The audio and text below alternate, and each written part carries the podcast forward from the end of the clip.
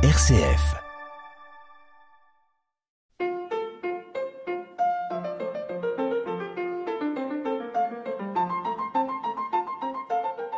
Bonjour à toutes et à tous. Notre regard protestant sur l'actualité continuera aujourd'hui à vous parler de la fin de vie. Il évoquera les droits humains dans leur lien avec la foi chrétienne. Il reviendra sur la persécution des chrétiens. Et il vous parlera du mois de la Bible et du site Théovie, désormais disponible sur ordinateur, tablette et smartphone.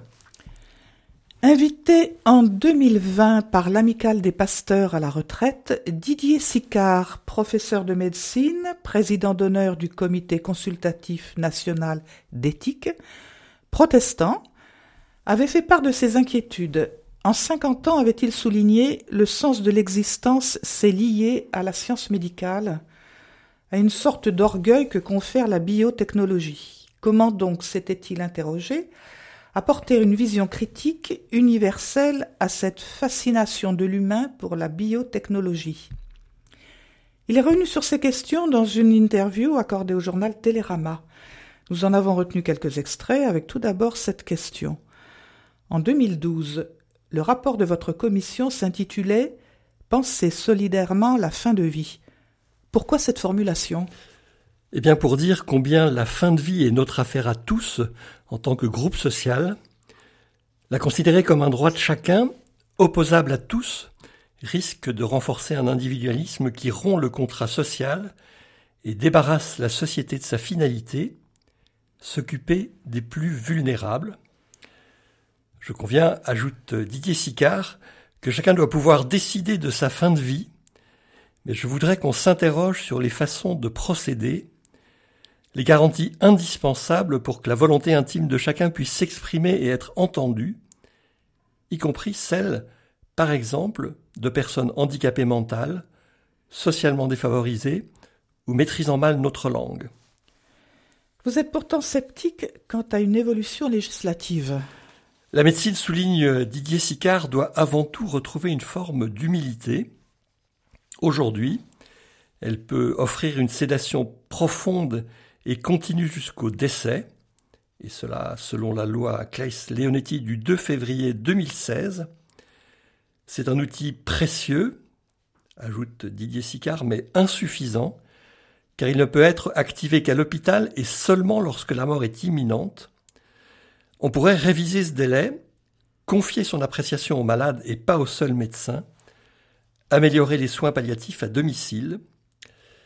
Il faut voir les choses dans leur ensemble et leur complexité, autoriser l'euthanasie en tant que telle sans entrer dans les détails de sa mise en œuvre me semblerait dangereux. Je suis hostile, précise toujours Didier Sicard, non pas à l'euthanasie, mais au fait qu'elle arrive comme une solution simpliste au désastre de la fin de vie en France, et j'ai peur qu'en l'ayant obtenue, les Français se désintéressent du reste. Or, il nous faut affronter un problème culturel, Comment faire pour que le moment de la mort soit jugé essentiel, que la vie échappe à l'abandon? En résumé, oui à une loi permettant l'euthanasie, mais à condition qu'elle définisse un cadre rigoureux et qu'elle s'accompagne d'une révolution des soins palliatifs. Et certains redoutent, fait remarquer Juliette Benaban de Télérama, l'accès à une aide active à mourir freine le développement des soins palliatifs. Aux yeux de Didier Sicard, cette opposition entre euthanasie et soins palliatifs est un contresens. Il faut mener de front ces deux combats. La première devrait faire partie des seconds qui, hélas, se sont construits sur l'idée que la demande d'euthanasie disparaîtrait si la fin de vie était convenablement accompagnée. C'est un échec, notamment parce qu'en France, la médecine méprise scandaleusement les soins palliatifs et ne leur adresse le malade que dans les tout derniers jours de la vie. Ils sont relégués à la gestion de la mort alors qu'ils devraient être intégrés au protocole de soins avec des allers et retours entre curatifs et palliatifs. Comme en Allemagne, où ils interviennent des mois avant le décès prévisible, et ajoute euh, Didier Sicard, cet ostracisme se retrouve à l'université où les soins palliatifs sont encore très peu enseignés, hormis quelques diplômes marginaux. Pour un étudiant français en médecine, aujourd'hui, la mort n'existe pas. Le malade moderne est échographié, scannérisé, mais presque plus palpé, écouté. Sa parole est interrompue au bout de 40 secondes au profit d'informations délivrées par une machine. Un malade, c'est pourtant une mosaïque, une confluence de paramètres médicaux, mais aussi sociaux, familiaux, professionnels.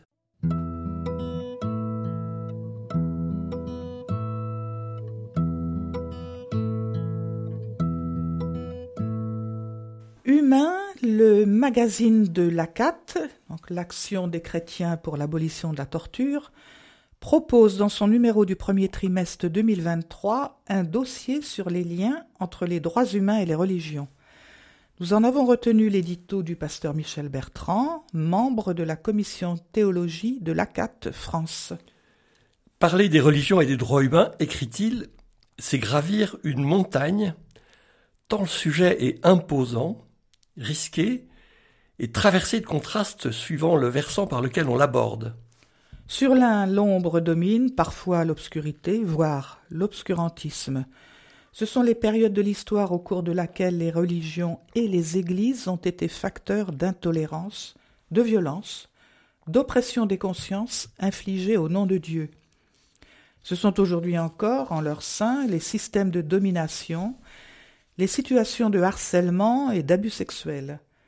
C'est aussi l'instrumentalisation de la foi à des fins politiques ou idéologiques par des courants fondamentalistes au Brésil, aux USA ou par des hiérarques de l'Église russe.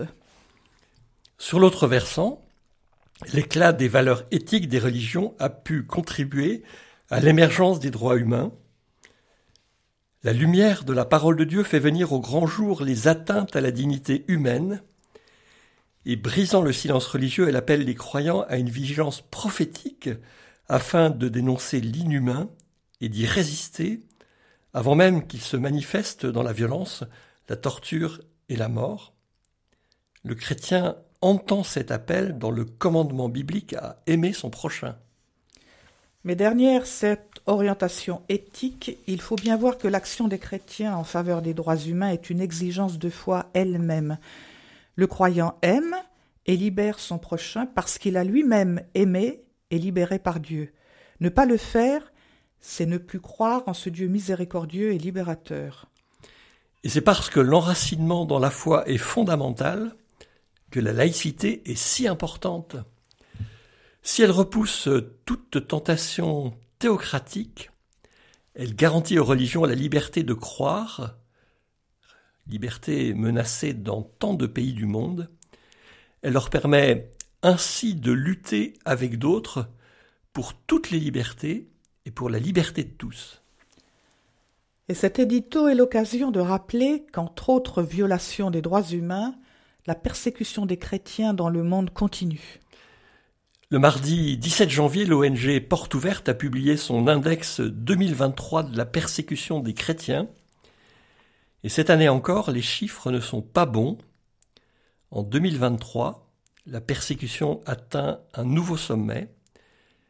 Au total, L'ONG affirme qu'à l'heure actuelle, plus de 360 millions de chrétiens sont fortement persécutés ou discriminés, ce qui représente un chrétien sur sept. Autre chiffre marquant, 5621 chrétiens ont été tués au cours de l'année 2022, soit 15 par jour. Et 2110 églises ont été prises pour cible, dont près de la moitié en Chine. Aujourd'hui, ce sont les églises des zones rurales qui sont le plus visées, fermées ou sommées de se joindre aux églises d'État du mouvement patriotique des trois autonomies. Beaucoup d'églises ont adopté un mode de réunion en ligne, par petits groupes, mais l'étau du régime se resserre aussi sur Internet. En 2023, trois tendances sont à souligner. Une montée de la violence islamique, notamment au Nigeria, où la situation y est préoccupante. Presque neuf chrétiens tués dans le monde sur dix ont trouvé la mort au Nigeria. La montée en puissance de Boko Haram et de l'État islamique en Afrique de l'Ouest a engendré nombre d'exactions. Mais ces dernières années, ce sont les militants extrémistes Peul qui sont les premiers responsables des massacres de chrétiens, fait savoir l'ONG. Un nationalisme, enfin idéologique en Chine ou religieux en Inde, qui rejette les minorités religieuses et puis la poursuite de l'exode des chrétiens d'Orient. Les onze pays où la persécution est qualifiée d'extrême sont la Corée du Nord, la Somalie, le Yémen, l'Érythrée, la Libye, le Nigeria, le Pakistan, l'Iran, l'Afghanistan, le Soudan et l'Inde.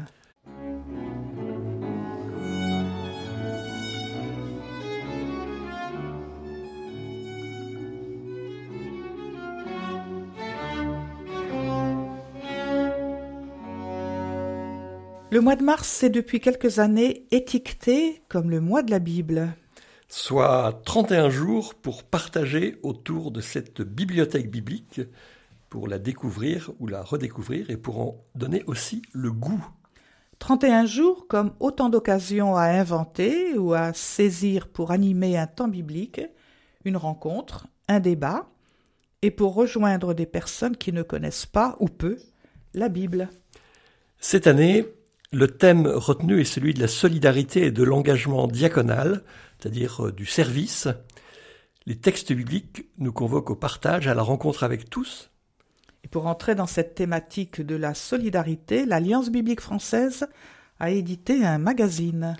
Vous pouvez y trouver des témoignages de chrétiens engagés dans la solidarité, des éclairages bibliques sur le sujet, un canevas d'études bibliques, vous pouvez y trouver aussi un cahier central détachable qui a été conçu comme un petit guide et qui donne un aperçu de la construction de la Bible, ses différents canons et ses différentes traductions.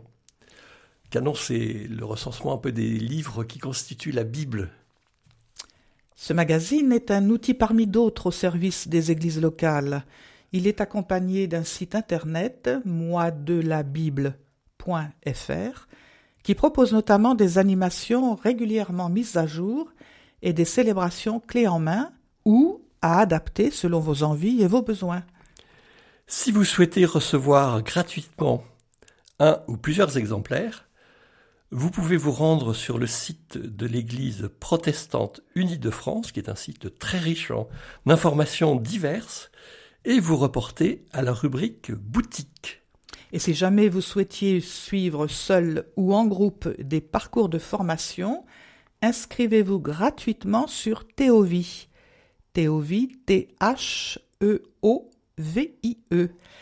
Car vous pouvez désormais travailler sur www.théovie.org, non seulement sur ordinateur, mais aussi sur tablette et smartphone, avec une présentation adaptée à la lecture sur chacun de ces outils. Ce qui fait que vous, que vous soyez en train ou en autobus, vous pouvez vous connecter sur Théovie.